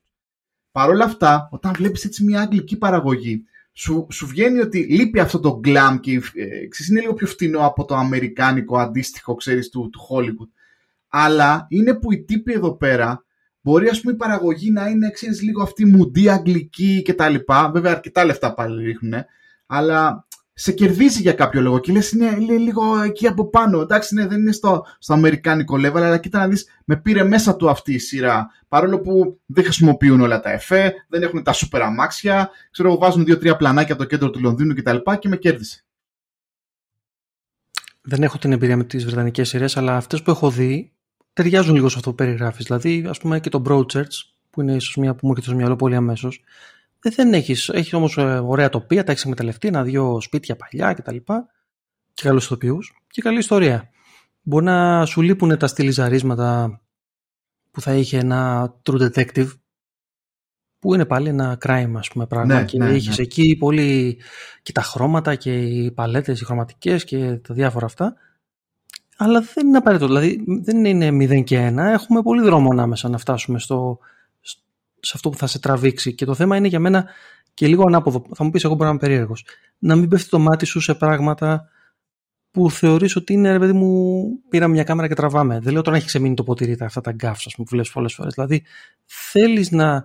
Η, η δημιουργία ενός σκηνικού, ενός σετ, ας πούμε, ή ενός πλατό, ή ενός χώρου γυρίσματος, ε, θυμίζει και λίγο την κατασκευή ενός software. Πρέπει όλα να εξυπηρετούν κάποιο σκοπό. Δηλαδή δεν μπορεί να πεις Α, το άφησα το αυτό εκεί και δεν πειράζει, δεν θα το προσέξει κανένας. Όχι, θα κάποιος θα το προσέξει. Θα κάνεις focus στη λάθος στιγμή, στο λάθος πράγμα, στο, στη λάθος συμπεριφορά. Ε, αυτό είναι λίγο που θέλει δουλειά. Ένα πράγμα που θέλουν δουλειά. Θεωρείς ότι τα τελευταία χρόνια η έκρηξη των σειρών και μιλάμε για τις high quality σειρές θα είναι ο λόγος που θα, θα σκοτώσουν σε ένα βαθμό τον κινηματογράφο ή τον, ή τον ήδη σκοτώνουν και από θέμα και χρηστικό. Τι να σου πω, εγώ είμαι ένας average τώρα 40 ας πούμε, οικογενειάρχης. Μου είναι πολύ εύκολο ξέρω εγώ, να νοικιάσω σε οποιαδήποτε υπηρεσία. Ε, απολαμβάνω πάρα πολύ τις high class σειρές, είτε αυτό λέγεται Game of Thrones, είτε True Detective, είτε δεν ξέρω εγώ τι, και κάποιες αγγλικές σειρές κτλ. Νιώθω ότι ε, όλο και λιγότερο ας πούμε μου μειώνεται η θέληση να πάω στον κινηματογράφο σαν event και προφανώς να δω μια κινηματογραφική ταινία άμα μπορούσες να μου προσφέρεις με το ίδιο εισιτήριο, δεν θα με πείραζε την, ξέρω εγώ, περιμένω τώρα το Top Gun του Tom Cruise. OK, okay, προφανέστατα δεν μιλάω για κάποιο αριστούργημα, αλλά εγώ είμαι οπαδός. Λοιπόν, εγώ θα πληρώσω ακριβώς το ίδιο εισιτήριο για να τη στριμάρω, ας πούμε, και να τη δω στο καθιστικό μου. Ε, πιστεύεις ότι βιώνουμε το τέλος του κινηματογράφου γενικότερα σαν market και είμαστε κοντά ή όχι; Τι ερωτήσεις είναι αυτές τώρα λοιπόν, ε, είναι δύσκολες ερωτήσεις. Ας αρχίσουμε από τα, από τα από τα προφανή. Η, η μάχη αυτή κρατάει πολλά χρόνια. Η μάχη δηλαδή του να δεις την ταινία στη μεγάλη οθόνη από το να τη δεις είτε στην τηλεόραση όταν δεν υπήρχαν ε, streaming services ή στα streaming services ή να την αγοράσεις ένα Blu-ray όταν ακόμα αγοράζαμε Blu-ray κτλ. Υπάρχει αυτή η γνωστή μάχη των στούντιο με τα θεατρικά παράθυρα που λέμε. Δηλαδή πόσες μέρες μετά την πρεμιέρα θα βγει η ταινία στα streaming services κτλ. Τα στούντιο μια ζωή δίνανε μια μάχη αυτό να μικρύνει για να κάνουν να maximize ας πούμε το, την, ε, το visibility που έχει κερδίσει η ταινία στην αίθουσα για να μετά από, αν μπορούσες εσύ μετά από 20 μέρες να τη δεις στο σαλόνι σου θα έχεις αυτό το, το πολύ φρέσκο πράγμα. Οι αίθουσάρκες που ειδικά για στην Αμερική έχουν μεγάλη δύναμη προσπαθούν να το κρατήσουν αυτό όσο πιο μεγάλο γίνεται με τα χρόνια οι αντιστάσεις πέφτουν μικραίνει. Εγώ επιστρέφω όμως σε αυτό που λέγαμε και νωρίτερα. Υπάρχουν ταινίες που θα τις δεις στη μεγάλη οθόνη γιατί εκεί είναι ο χώρος τους. Αυτό που έχει συμβεί τα τελευταία χρόνια είναι οι λεγόμενες μεσαίες ταινίες. Δηλαδή ταινίες που βλέπαμε μέχρι και στι αρχές των ε, Zeros, ας πούμε. Ταινίες δηλαδή που στην Αμερική τις κοστολογούσαν στα 20-30 εκατομμύρια δολάρια budget, που είχαν ένα-δυο star και ήταν ένα δραματάκι, μια ρομαντική κομμεντή. Αυτές πια πιο εύκολα θα βγάλουν τα λεφτά τους ε, απευθείας στο streaming παρά στην αίθουσα. Ίσως γιατί και δεν ήταν ποτέ η θέση τους στην αίθουσα. Αυτό όμως που εγώ κρατάω είναι ότι ο, η κινηματογραφική αίθουσα είναι κοινωνικό γεγονός. Είναι έξοδος. Με ό,τι φέρνει αυτό. Δεν είναι ότι βλέπω την ταινία που θα τη δω στο σαλόνι μου. Είναι ότι μπαίνω σε ένα mood. Θα ντυθώ. Δεν θα βάλω σακάκι και κοστούμι που θα το 50. OK. Okay. Θα κανονίσω μια παρέα. Θα δώσουμε ραντεβού. Θα πάμε κάπου μετά. Και δεν θα πάμε. Αλλά θα τη συζητήσουμε βγαίνοντας ακόμα και για 5 λεπτά έξω. Δεν θα με διακόψει κανείς αν δεν υπάρχουν κάποια καλόπεδα μέσα στην αίθουσα με κινητά που τα ανοίγουν τώρα τη ταινία κτλ. Αλλά θα τη δω απερίσπαστος. Είναι διαφορετικό experience δεν το λέω ως καλύτερο ή χειρότερο, είναι άλλη εμπειρία. Είναι σαν να λέμε ακούω ένα τραγούδι την ώρα που κάνω γυμναστική ας πούμε, στο διάδρομο και το ακούω και σε μια συναυλία. Ίδιο πράγμα, α, άλλη εμπειρία. Και αυτό που θέλω να δώσω πολύ. Ένα ωραίο... Πες το, πες το Γιώργο. Θέλω, ήθελα να πω το James Bond, γιατί για παράδειγμα είπε ο Πάρης, ας πούμε. Υπάρχουν ταινίες, υπάρχουν experiences άλλα, υπάρχουν ταινίες, πώς λες, π.χ. αυτές οι διαστημικές ταινίες που έχω πάει και τις έχω δει για παράδειγμα σε μεγάλες αίθουσες του Λονδίνου που έχουν αυτές τις πιο immersive οθόνες και είναι φανταστικές, ας πούμε. Αλλά υπάρχουν και ταινίες όπως είναι το James Bond και άλλες ταινίες, το Top Gun που λες, που είναι event η ταινία. Δηλαδή, δεν, εγώ προσωπικά για παράδειγμα το James Bond, ακόμα και να βγαινε σε απευθείας σε stream, δεν το βλέπα ή ας πούμε της, του Christopher Nolan τι ταινίες. Αποκλείεται. Θα πήγαινα στο, θα περίμενα να πάω στο σινεμά. Ε, Πώς να σου πω, δηλαδή είναι τέτοιου τύπου ταινίες. Είναι event. Είναι κοινωνικό event. Να πω δύο παραδείγματα. Την εμπειρία που μπορεί να έχεις στην αίθουσα. Βλέποντας, ας πούμε, στους τελευταίους Avengers την σκηνή προς το τέλος και που όλοι χειροκροτάνε μες στην αίθουσα, δεν την έχεις ποτέ στο σπίτι σου. Και επίσης να πω και το άλλο. Είναι πάρα πολύ ενδιαφέρον να δεις παλιά ελληνική ταινία στο κινηματογράφο. Είχα την εμπειρία πριν, ε, λίγο πριν το lockdown, το αρχές δηλαδή του 20, έκανε ταινιοθήκη κάποιες προβολές κλασικών ταινιών. Δηλαδή ταινιών κλασικών αυτές που έχουμε συνηθίσει να βλέπουμε. Δηλαδή μια ζωή την έχουμε, θουβού κτλ. Είναι πολύ διαφορετική εμπειρία να τη δεις αίθουσα. Όπου δεν σκέφτεσαι, θα πεταχτώ μέχρι την κουζίνα, θα κοιτάξω το κινητό μου κτλ. Και, και σβήνουν τα φώτα και κοιτάς μόνο την οθόνη. Είναι πολύ ενδιαφέρον πόσα πράγματα πρόσεξα για τη δική μου παραξενιά σε πλάνα που στην τηλεόραση δεν τα είχα προσέξει ποτέ. Γιατί είναι αυτό που λες, έξερα ότι γίνεται, ακούω και λίγο το διάλογο. Εντάξει, μετά που έχει το αστείο θα ξανακοιτάξω την οθόνη. Η κινηματογραφική εμπειρία ε, είναι και λήψη καλύτερης ελληνικής λέξης είναι immersive. Δηλαδή μπαίνεις μέσα ή δεν μπαίνεις καθόλου, που σημαίνει ότι την έχει αποτύχει, εσένα θα σου πήγε κτλ. Αλλά αυτή είναι η διαφορετικότητα για μένα της εμπειρίας. Και από αυτή την έννοια δεν πιστεύω ότι ο κινηματογράφος θα πεθάνει ε, ή εν θα, θα χαθεί ως μορφή διασκέδασης. Απλώς θα έχει ένα μερίδιο που θα είναι πολύ πιο συγκεκριμένο όχι με την έννοια των φαν ότι θα πηγαίνουν υπορωμένοι με το σινεμά, θα πηγαίνει σε συγκεκριμένες ταινίες, σε, συγκεκριμένα, σε συγκεκριμένη λογική event type film, δεν ξέρω, αφιερωμάτων, αλλά θέλω να είμαι λίγο αισιόδοξος ότι δεν θα είναι το τέλος του. Πάρει ένα, όσο κάποια στιγμή με το, εδώ με το Θανάση είχαμε μια κουβέντα στο Twitter για να αλλάξω λίγο την κουβέντα, γιατί τον φάγαμε το σινεμά. γιατί ο, εδώ, ο Θείος ο Θανάσης εδώ πέρα είναι, είναι είναι μια πολύ, πολύ προσωπικότητα. Ένα με τα μεγάλα κομμάτια της προσωπικότητάς σου είναι και η τεχνολογία. Και εξάλλου το είπες στην αρχή του, αυτής της ε, κουβέντας που κάνουμε, ότι αυτή είναι η, η αρχική σπουδή τέλος πάντων. Μια κουβέντα που κάναμε λοιπόν που λες πάρει εδώ με το, το, το, το Θανάση κάποια στιγμή είναι ότι για το πώς έχει αλλάξει το, το ίντερνετ με αφορμή και τις ταινίες που είπες εσύ ότι ξέρεις, πλέον έχουμε όλα αλλά και γενικά το ίντερνετ, δηλαδή το site που έχεις εκεί πέρα το cinemanews.gr το, το πώς μπαίνει το content αλλά και γενικά από τα, αυτές τα, τα, τα late 90s ξέρω εγώ πότε αρχίσαμε να ασχολούμαστε με το ίντερνετ μέχρι τώρα πόσο πολύ έχει αλλάξει και σε άποψη σαν content creator, δηλαδή κάποιος που δημιουργεί content όπως εσύ, αλλά και σαν κατανάλωση ε, του προϊόντος, ό,τι και είναι αυτό το προϊόν, είτε είναι ταινία, είτε είναι κείμενο, οτιδήποτε. Πώς το έχεις βιώσει εσύ αυτό το πράγμα, Γιατί είσαι και από τις δύο πλευρές. Προφανώς είσαι καταναλωτής, αλλά είσαι και παραγωγός ε, content. Πώς έχει αλλάξει για σένα το Ιντερνετ, Έχουν περάσει πολλά στάδια. Θυμάστε, αν θυμάστε, κάποτε μετρούσαμε Web 2, Web 3 και είχαμε βαλθεί να βάζουμε και ε, γενιές ολόκληρες. Ξεκινήσαμε από μια εποχή που ήταν όλα άγρια δύση. Newsgroups, forum, ε, διάλογοι επί διαλόγων, flame wars κτλ. Μετά ήρθε αυτή η επανάσταση των comments. Δηλαδή όλα τα site έμοιαζαν λίγο με blog, ας πούμε. Είτε ήταν blog είτε δεν ήταν. Έμπαινε ο καθένας από κάτω και έγραφε. Το πάλι μεταφέρθηκε λίγο η κουλτούρα.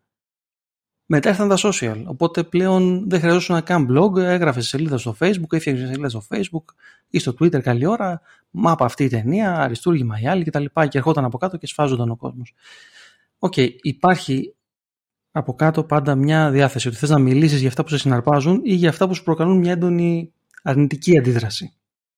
Και θα υπερασπιστείς μέχρι θανάτου τα μεν και θα, δεν θα αλλάξεις ποτέ γνώμη για τα δε. OK, okay, that's the internet.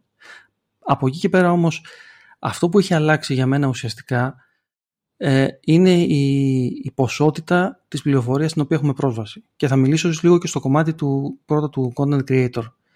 Ας πούμε μια προσωπική αδυναμία είναι τα Oscars σαν event. Okay. Και σαν event και σαν πώς, από το πώς στείνεται η βραδιά της απονομής, σαν production, σαν παραγωγή, σαν σκηνικά κτλ. Μέχρι κάθε αυτό το κάθομαι τρεις ώρες και βλέπω αν θα γίνει βλακεία, ας πούμε, αν θα κερδίσει αυτός που συμπαθώ κτλ.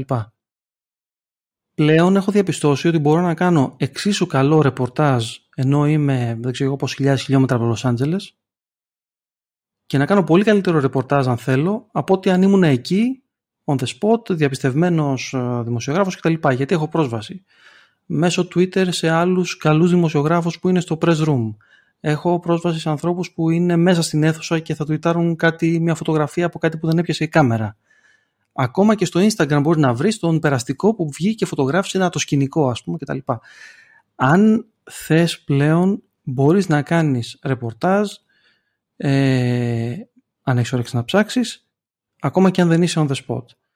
Σίγουρα πάντα θα χρειαστεί αυτός που θα κάνει το πρωτογενές, okay? γιατί δεν υπάρχει αυτός ο ένας που θα ανεβάσει τη φωτογραφία, ε, δεν την πάρει ποτέ εσύ. Ε, αυτό βέβαια είναι ευχή και κατάρα, γιατί με αρχίζουν όλα τα site να έχουν ένα πανομοιότυπο περιεχόμενο. Βλέπεις ότι όλοι παίρνουν το ίδιο embed, ας πούμε, tweet pic και αυτό. Ο Daniel Craig στα γυρίσματα της ταινίας του στην Ύδρα. OK, okay, τον είδαμε παντού. ίδιες φωτογραφίες. Αλλά αυτό δεν αναιρεί το ότι μπορείς πλέον, α, αν θες, να έχεις το υλικό για να φτιάξεις κάτι παραπάνω. Κάτι παραπάνω δηλαδή από το η φωτογραφία και μια λεζάντα, αν θες να το εντάξεις σε μια ιστορία, σε μια αφήγηση κτλ. Και το άλλο ενδιαφέρον που βρίσκω ότι έχει αλλάξει στο, στο ίντερνετ σαν καταναλωτής πλέον περιεχομένου, κυρίως όμως σε site και ε, περιοδικά του εξωτερικού, είναι ότι κάποιες φορές δίνονται χώρος και χρόνος σε αυτά που λέμε long grids, ή σε oral stories, δηλαδή κάποιος κάθεται και τρώει πολύ χρόνο και μιλάει με όλους του τηλετέ μια ταινία αγαπημένη πριν 10 χρόνια και κατά βάση ε, αποτυπώνει σε ένα μακρινάρι κείμενο μεν την ιστορία εκείνης της ταινίας. Ε, εντάξει, είναι και προσωπική αδυναμία τέτοια ιστορία, αλλά απ' την άλλη νομίζω είναι πολύ added αυτό από αυτό που βλέπουμε συνήθως. Κάποιος διηγείται σε ένα ανέκδοτο στα γυρίσματα εκεί να συνέβη αυτό και ξέρω εγώ, γελάσαμε. Ξέρω τι. Το να το δεις πιο συνολικά θέλει πολύ πιο περισσότερο χρόνο κόπο κτλ. Βλέπω ότι είναι μια τάση, θα ήθελα να έρθει και προς τα δω. Υπάρχουν κάποια καλά ε, oral history κείμενα που έχουν γραφτεί και σε ελληνικά site για το, για το camping, μια σειρά που αν θυμάστε υπήρχε στην ERT στα 80's, για το Retire έχει γίνει ένα καρό oral ε, history που δεν θυμάμαι που. Αγαπημένη. Ιστορία με ηθοποιούς κτλ. Ε, αλλά είναι σε όλη αυτή τη μεγάλη κουβέντα περί slow journalism και γρήγορης δημοσιογραφίας και βάλω το πριν το βάλει ο άλλος και να πάρουμε το κλικ εμείς κτλ. Είναι μια αντικρούμενη κατάσταση αυτή.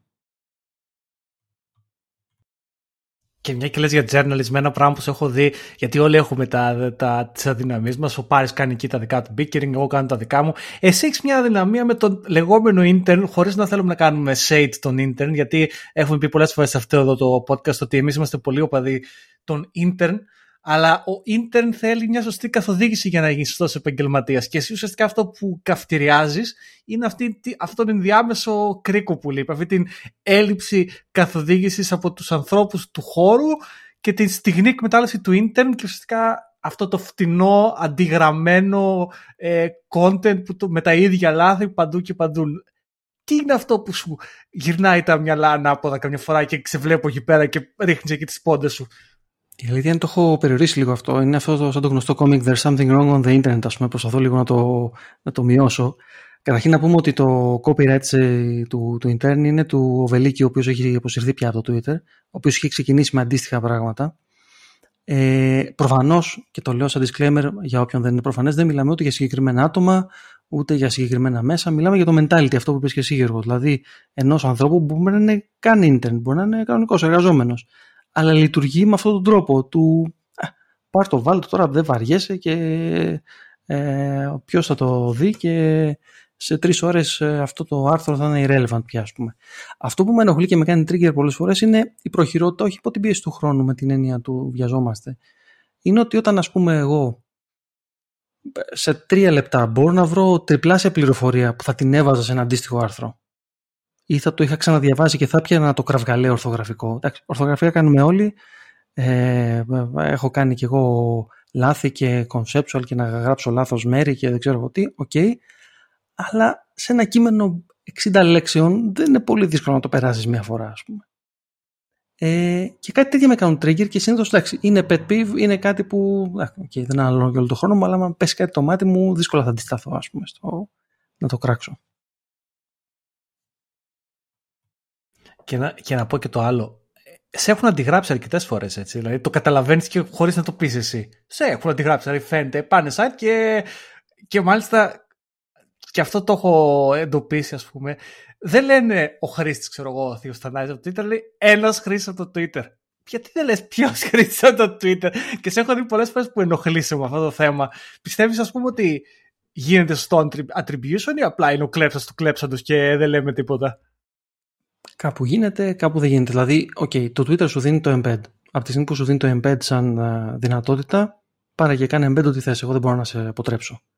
Αλλά κάνε embed, μην κάνεις save τη φωτογραφία ή ξέρω εγώ παίρνεις copy-paste το κείμενο και το παρουσιάζεις τέτοιο. Ή ε, μην κάνεις και το, αυτό το λίγο κρύβομαι πίσω από το δάχτυλό μου με πληροφορίες από το Twitter. OK. Okay. Δεν είναι κακό το να δίνεις. Ε, έχουμε κάπως ενοχοποιήσει το, το να δίνεις τα references ή να δίνεις το, την πηγή. Ε, που για μένα είναι, είναι εντελώς παράλογο. Δηλαδή, ας πούμε, γυρίζω και λίγο στην προηγούμενη κουβέντα. Διαβάζεις αυτά τα άρθρα, έρευνα του Πανεπιστημίου, τάδε έδειξε. Βάλε και το άτιμο το link, ας πούμε, από το paper. Υπάρχει κάπου και ας είναι κλειδωμένο. Να το ψάξεις, αυτό που μπορεί να το ψάξει. Ε, γυρίζω πάντως στο κομμάτι της αντιγραφής. OK, okay, εγώ δέχομαι ότι. Όχι, δέχομαι και είναι μέρος του παιχνιδιού ότι κάτι που θα γράψω θα το πάρει κάποιος, θα το κάνει. θα το μοιραστεί με τον τρόπο που θα το μοιραστεί. Δεν μπορώ να το ελέγξω. Αυτό που με ενοχλεί όμως πάρα πολλές φορές είναι το πονηρό. Δηλαδή το να πάρεις το κείμενο αυτούσιο και να βάλεις ένα άλλο όνομα από κάτω. Ή να, να κάνεις τέτοιες συμπεριφορές. Υπάρχει δηλαδή πιο κραυγαλαία ιστορία που μπορώ να αφηγηθώ και ίσως θα την πω τώρα και πιο χαλαρά γιατί έχει κλείσει πλέον αυτό το site. Ε, Τέτοιες μέρες, ή μάλλον αρχές Αυγούστου, μια χρονιά, είχα γράψει την ιστορία που είχε συλληφθεί ο Λάγης Λαζόπουλος και ένα Παναγιωτοπούλου για μια επιθεώρηση που είχαν κάνει κάποια σχόλια ε, για το Σαρτζετάκι και υπήρχε ένα αυτό και είχα γράψει την ιστορία και αντέγραψε όλο το κείμενο το ίδιο το Αλτσαντήρι που είναι η ιδιοκτησία Λάκη Λαζόπουλου. Δηλαδή έχεις πρόσβαση στην πρωτογενή πληροφορία, στην, στον πρωτογενή πρωταγωνιστή των γεγονότων. Ε, μην κάνεις και copy-paste όλο το κείμενο. Δηλαδή πάρε, πάρε κάτι, πάρε ας πούμε, γιατί, την, το ζουμί της έρευνας, αλλά δείξε ότι έβαλες και λίγο φροντίδα μετά εσύ από πάνω, ας πούμε. Ε, και αυτό είναι πολλές φορές που με κάνει, που με ενοχλεί. Γιατί ε, θέλω να είμαι και πολύ ξεκάθαρος. Πολλά από αυτά που γράφω δεν είναι θέμα δεν είναι κατοχυρώσιμο στην ιδιωτική ιδιοκτησία. Το ότι αυτή η σκηνή γυρίστηκε σε αυτό το σημείο δεν είναι trademark δικό μου. Ούτε μπορώ να το κάνω copyright. Εντάξει, εγώ μπορώ να βάλω ένα κόπο και να φάγα τρεις ώρες να βρω πού είναι το σημείο κτλ. OK. Okay. Το... Είναι μια δημόσια πληροφορία. Την παίρνει κάποιος, την ενσωματώνει σε κάτι άλλο. Και εγώ πολλές φορές προσπαθώ να δίνω όπου γίνεται. Δεν είμαι πάντα τέλειο, ε, που βρήκα κάποια στοιχεία. Με ενοχλεί όταν κάποιος το παίρνει και το οικειοποιείται. Αυτό είναι το πιο ενοχλητικό. Και ευτυχώς λίγες φορές έχω πάρει, έτσι, έχουν πάρει κάτι το μάτι μου και έχω και έχει γυρίσει με το μάτι μου, αλλά πάση το λύσαμε κάπως. Με λίγο, με ένα αυτό το passive aggressive mail που θα βγει μια φορά και λέει αγαπητέ κύριε Τάδε, παρατήρησα αυτό, μήπως το κάνετε από λάθος, μήπως, μήπως, μήπως να το διορθώσετε. Και Σου έχουν ζητήσει συγγνώμη, έχει κάνει κάποιο μεγάλο. Ήταν, εκεί είναι πάντα η κλασική δικαιολογία. Ήταν ένα που δεν ήξερε, ένα παιδί νέο, ένα συνεργάτη που δεν το ελέγξαμε πριν βγει στον αέρα. Τα έχω ακούσει και αυτά. Δηλαδή είναι πολύ κλισέ δικαιολογίες. Αλλά OK, okay, εντάξει. Είναι μέρος του παιχνιδιού, το αναγνωρίζω πάντως. Ρίχνουμε από το λεωφορείο πάντα το νέο ρε παιδάκι μου. Είναι, είναι παγκόσμια, παγκόσμια σταθερά αυτό το πράγμα ο νεότερος. Ε, είμαστε μία ώρα και δέκα λεπτά. Ε, πολύ ωραία τα, τα λέμε. Ε, και θέλω να σα ρωτήσω κάτι τελευταίο. Μιλάγαμε και για πιο τεχνικά θέματα. Μιλάγαμε για βάση δεδομένων, μιλάγαμε για γλώσσες προγραμματισμού, μιλάγαμε για για πολλά τέτοια πράγματα με τα οποία καταπιάνεσαι και σε, και σε προσωπικά project αλλά και στη δουλειά. Έχεις έτσι κάποιες τεχνολογίες ή κάποια πράγματα που τα γουστάρεις ή κάποια πράγματα που τα απεχθάνεσαι; Κάποιο, κάποιο, ξέρω εγώ, κάποια τεχνολογία που σε φοβίζει, σε ενθουσιάζει, οτιδήποτε από αυτά; Κράτε στη χειρότερη ερώτηση για το τέλος Γιώργο νομίζω έτσι, για να με εκθέσεις. Ε, σε είχα, σε είχα να σε φέρω σωστά. λοιπόν, ε, εγώ ε, είμαι αυτής της γενιάς που μεγάλωσε με τα λεγόμενα εκεί Stack, PHP, MySQL και Άγιος ο Θεός. Ε, ρωτάμε τη βάση, παίρνουμε τις πληροφορίες μας, σας δείχνουμε σε ένα ωραίο layout, βάζουμε και ένα φιόγκο CSS και το παραδίδουμε. Ε, και έμεινε εκεί. Είναι αυτό που λέμε if it works, γιατί να το πειράξεις ας πούμε. If it ain't broke, ε, why fix it; Ε, μετά ήρθαν τα framework, κάπως πέρασαν λίγο, λέω καλά τώρα που να ασχολούμαστε με αυτά, έχουμε και άλλες δουλειές. Ε, και αυτό είναι και ένα πρόβλημα, κακά τα ψέματα σε μια έτσι πιο σοβαρή, έτσι, σε ένα πιο σοβαρό σχόλιο, μεγαλώνοντας και ε, σταματάς κάποια στιγμή να είσαι τόσο hands-on και πρέπει να αναπτύξεις μια μικρή εμπιστοσύνη που είναι challenge αυτό το πράγμα. Στους νεότερους ανθρώπους μιας ομάδας, όταν υπάρχει ομάδα, οι οποίοι μπορεί να τα ξέρουν τα πράγματα πολύ καλύτερα από σένα ή να τα έχουν δουλέψει πολύ καλύτερα από σένα και να είσαι ανοιχτός να σου πούνε, ξέρεις, θα το πω ευγενικά τώρα, Μπάρμπα, αυτά είναι παλιά που μας λες. Τώρα τα κάνουμε αλλιώς τα πράγματα. Ή, ναι, OK. Okay. Τώρα έχουμε και security concerns να λάβουμε υπόψη. Πρέπει να κάνουμε τις τάδε αλλαγές. Ε, για μένα αυτό είναι ένα challenge πάντα να προσπαθείς να. Εντάξει, μπορεί να έχεις αγαπημένες σου τεχνολογίες, αγαπημένες σου συνήθειες ή δεν ξέρω τι άλλο, αλλά ε, πρέπει να αποδέχεσαι λίγο και τις αδυναμίες σου εσωτερικά, ακόμα και αν δεν μπορείς να τις λύσεις.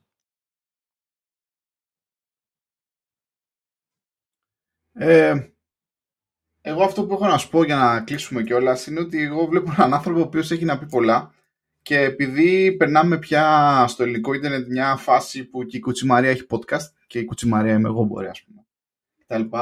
Και επειδή Θεία Θανάση βλέπω ότι έχει σε αρκετά podcastική φωνή, ραδιοφωνική φωνή ε, θα ήθελα εγώ και ο Γιώργος να σου πούμε ότι γενικότερα θα θέλαμε να σε βοηθήσουμε αν ποτέ το αποφασίσεις, όχι προφανώς να, να εμπλακούμε, όλη η δόξα είναι δική σου, αλλά αν θέλεις κάποια βοήθεια στο να σετάρεις κάποιο podcast, έστω και να το κάνεις ρε φίλε μία φορά τις δύο εβδομάδες και να λες μία από αυτές τις ιστορίες για τη Φίνος Φιλμ, για την Καραγιάννης ή δεν ξέρω εγώ τι. Ε, εγώ που δεν είμαι άνθρωπος που ασχολείται με τον κινηματογράφο πάρα πολύ, εντάξει, είμαι άνθρωπος που θα δει τα Transformers και τους Avengers και όλα αυτά και τις σειρές στο Netflix, είμαι, είμαι από αυτούς. Είσαι ίσως μάλλον το μοναδικό ε, Twitter account το οποίο κάνω follow και διαβάζω ε, όλα αυτά, οπότε δεν θα το παίξω ειδικός και ούτε θα το παίξω και πολύ ευγενικός. Δεν ακούω και σχετικά, νομίζω υπάρχουν και άλλα ελληνικά podcast που ασχολούνται έτσι λίγο με κινηματογράφο κτλ. Δεν τα ακούω. Ε, αλλά νομίζω μετά από τον ε, αγαπημένο μου Βρυπάν, ας πούμε, στα τεχνολογικά, θα μπορούσε να είσαι η δεύτερη ελληνική φωνή που θα άκουγα άνετα σε ένα podcast. Και είμαι λίγο σκληρός εγώ γενικά με το τι ακούω και το τι δεν ακούω. Δεν τρέπομαι να το πω, είναι κλασική μου ε, άποψη. Οπότε θα ήθελα να σου πω ότι πιστεύω θα άξιζε πάρα πολύ και σε κόσμο ας πούμε να έκανες μια τέτοια προσπάθεια και εμείς ε, θα είμαστε εδώ για να σε βοηθήσουμε έστω και στην παραγωγή ότι θέλεις αν νομίζω ότι δεν έχεις χρόνο έτσι για τη φάση ρε παιδί μου όπως δηλαδή χαρούμε να διαβάζουμε όλα αυτά τα threads στο Twitter να σε βοηθήσουμε να το, να το κάνεις και λίγο έτσι πιο όχι οπτικό ακουστικό, ακουστικό τουλάχιστον νομίζω έχει διαδραστικότητα η όλη φάση ε, αυτό είναι. Ευχαριστώ πάρα πολύ αυτό και, και, για την προσφορά και για τα καλά λόγια. Η αλήθεια είναι ότι μου έχει περάσει κάποιες φορές στο μυαλό, αλλά πέφτει σε αυτή τη γνωστή τρύπα του impostor syndrome, ας πούμε, και του ότι θέλω να το κάνω όπως το έχω στο μυαλό μου και μέχρι να το κάνεις όπως το έχεις στο μυαλό σου έχουν περάσει δύο μήνες και λες καλά εντάξει πάμε παρακάτω, πάμε να κάνουμε κάτι άλλο αυτά που ξέρουμε να κάνουμε. Αλλά μπορεί και να έρθει κάτι σύντομα ή λιγότερο σύντομα, θα δούμε. Να στο αφήσουμε έτσι σαφώς. Να, να θυμόμαστε ότι η τελειομανία είναι εξάδελφος της αναβλητικότητας. Αυτό μόνο. Και με αυτή την πολύ ωραία σοφία από μέρους μου να ευχαριστήσουμε το Θείο το Θανάση που ήταν μαζί μας και μιλήσαμε για τόσο ωραία πράγματα. Ε, θείο, συνέχισε. Ε, τι να πω, είτε το κάνεις σε έγγραφα είτε οτιδήποτε, εμείς αγαπάμε και είμαστε οπαδοί μεγάλοι. Αυτά. Σας ευχαριστώ πολύ για τη φιλοξενία, παιδιά, να είστε καλά. Να είστε καλά, Θανάση. Ε, πάρει αυτά, τα λέμε την επόμενη εβδομάδα. Το επόμενο Σαββατοκύριακο. Γεια χαρά σε όλους. Γεια χαρά.